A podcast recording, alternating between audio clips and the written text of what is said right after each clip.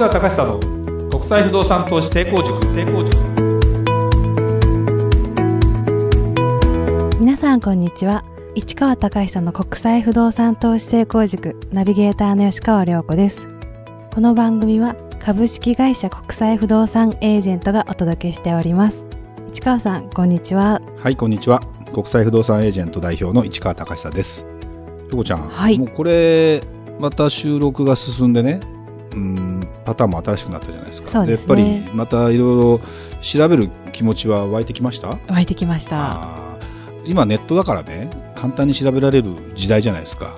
でもね本当に何か興味あるそれに付随した本をね一冊ね買った方がいいな、うん、人からもらうより買った方がいいけどね。そうですね確かに、うんあのー今ね私が読んでる本がねヨーロッパの気質各国の気質の違いみたいな。そのイギリス人はこんな感じドイツ人はこんな感じっていうのがね結構わかりやすく書いてる本があってね。面白そうですね。これはむちゃむちゃ面白いね。あのまだ読読み終わってないのであの読み終わったら貸しましょうか、ぜひ。うん、これやっぱあのヨーロッパって一括りに言うけど全然やっぱね違う。あのドイツ人僕らドイツと仕事してるから分かるけど、はいドイツってやっぱりね分かりやすく言うと法律を守るっていう感じなんだよ。で例えばこれちょっとねあんまり記憶にないんだけど日本あのある船に乗ってました。でその船が遭難しそうです。さあ海に飛び込めなきゃいけません。各国の人はどういう言葉だったら飛び込みますかっていうのがあってさ。これがね結構面白いんですよ。はい。えー今まさに豪華客船が沈まんとしている時乗客を海に飛ば飛び込まさせるために何と言ったか。アメリカ人に対しては今海に飛び込めばあなたはヒーローになれますよ。ロシア人に対してはい。あっちにウォッカの瓶が流れてきました今追えばまだ間に合います。イタリア人に対しては今美女が海に飛び込みましたよ。フランス人に対して決して海には飛び込まないでください。これフランス人に対してこれを言うと飛び込むんだですね。だからフラン全然違うでしょ。全であとねドイツ人と日本人とイギリス人が残ってる。はい。ドイツ人に対しては規則ですので全員海に飛び込んでください。これ面白いでしょ。さあ日本人。日本人に対しては皆さんもう全員飛び込みましたよ。これもう完全にあ当たってるでしょ、はい。もうみんな買ってるみんな並んでるって。これあのーまあ個人的にはそそこがいいところもありそこが悪いところもありと思います。ででイギリス人。イギリス人はねこういう時こそ紳士たるもの海に飛び込むべきです。とすごい全然違います、ね、ド全然違うでしょこれねだからね面白いでしょこれ面本白いですちょねっと勉強してみてくださいね。はい。それでは今日の番組始まりです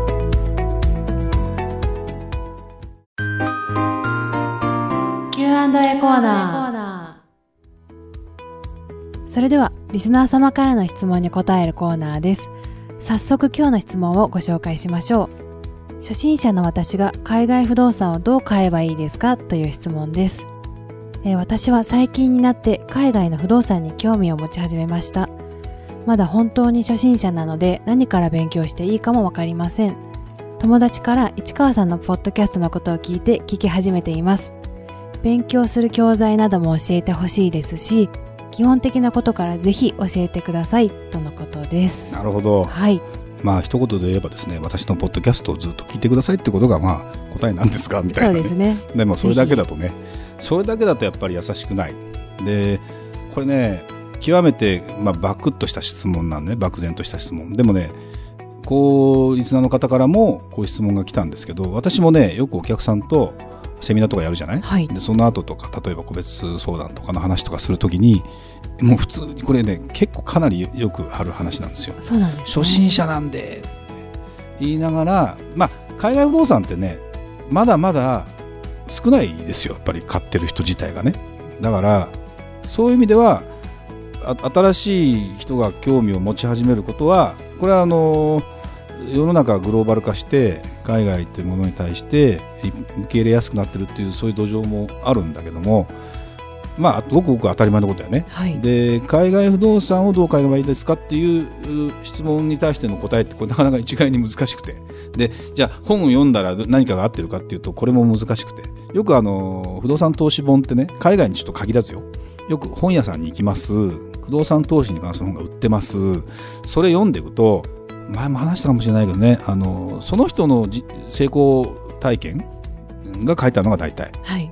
かどっかの会社の売るためのタイアップ企画、まあ、あの商業出版じゃなくて自費出版的に、えー、売らんがためにやっぱ本書いといた方が売りやすい。そういうこともあってあのもう要するに真実が書いてあるわけでは全然ない。だから、ね、うん、本読んでもわからないですはっきり言うと。あのいっぱい読むなら全部読む。いろんなことを知識を得た中でもっともっとななるほどこういう意見もあるのねっていう意味で読む分には全然いいんだけどこれがね非常に難しいね。だからなかなかですね、まあ、無責任という言い方はよくないんだけどそこで全てを語ってることはなくて。で実は国際不動産エージェントって会社をねあの今作って私代表やってるんですけどそこを考えて、まあ、どのようにねあの初心者の人にもまず分かりやすいってところからスタートしていくというものもやっぱりやらなきゃいけないなと改めて思ってます。あの、はい、私のセミナーってあのそうは言ってもですねあのちょっとクオリティ高くしててあのちょっと難しめの話を割とする傾向にあってね、まあ、それを分かりやすく説明してるつもりなんだけども。なんでかっていうとあの結論ありきのことだけを求めている人が多い。でもそれはもう当たり前だよね。忙しいからあの一から勉強するって言ったって自分の欲しいところだけしか聞こうとしないし、はい、読もうともしないのがやっぱ人間じゃないですか。そうですね。別にその試験があるわけじゃないしね。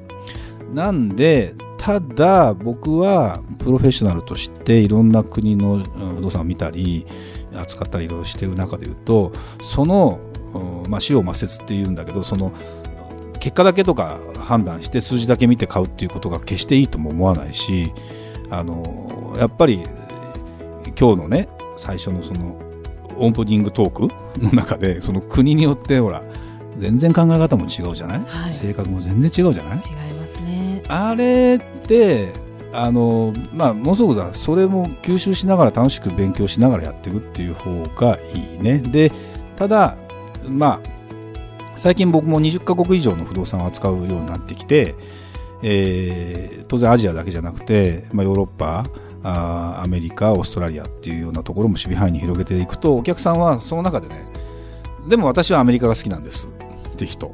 でも私はヨーロッパに興味があるんです、はい、結構ねやっぱ分かれるんですよ、まあ、あの私は仕事として全部扱ってますよって言ってその中でえー、でもヨーロッパもアメリカも極めていきたいと思っている。これはもうそういう職業的に、えー、あとコンサルタントとしてやりたいっていう感じでやってるんでいいんですけどこのねあのまず海外不動産どう買えばいいですかっていう質問に対しては まず日本の不動産を買って買って何をしてるかってことを聞かないとやっぱ分からない。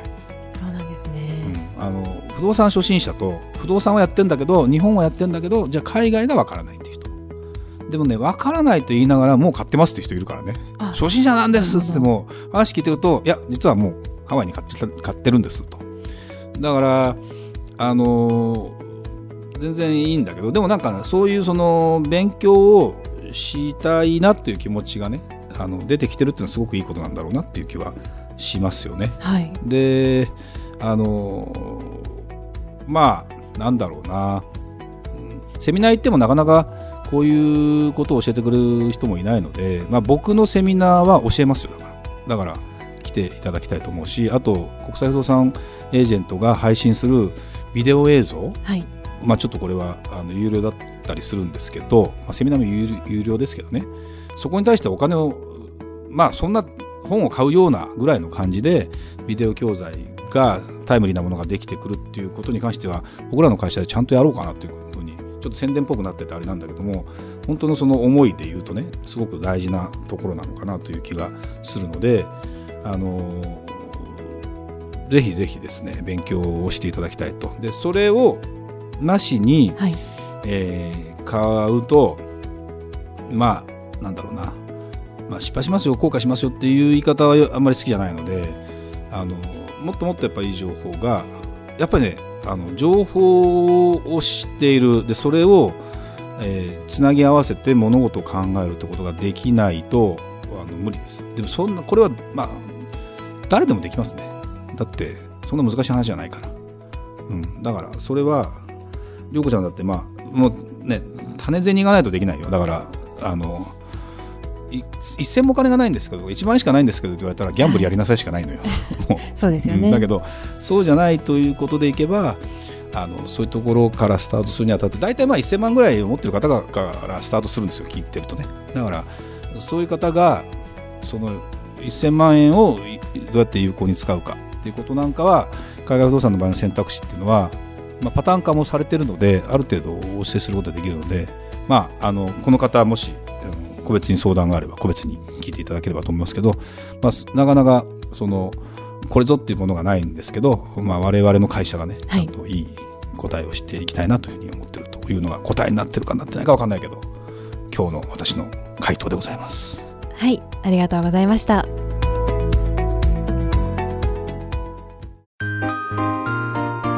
吉川良子の調べてみました。吉川良子の調べてみましたのコーナーです。このコーナーは私ナビゲーターの吉川良子が不動産や海外に関することを自分なりにいろいろ調べて皆さんにプチ情報としてご紹介できたらいいなと思い新設したコーナーです。えー今日が4回目となります。というわけで今回も前回に引き続きハワイ州についてです今回は日本とハワイとのつながりについてですえハワイ州には日系人が数多く滞在しているということも分かりました。日本とのつながりも大変深いんだろうなと思って調べてみましたらやっぱりいろいろありました。えまずハワイと日本の姉妹都市を調べてみました。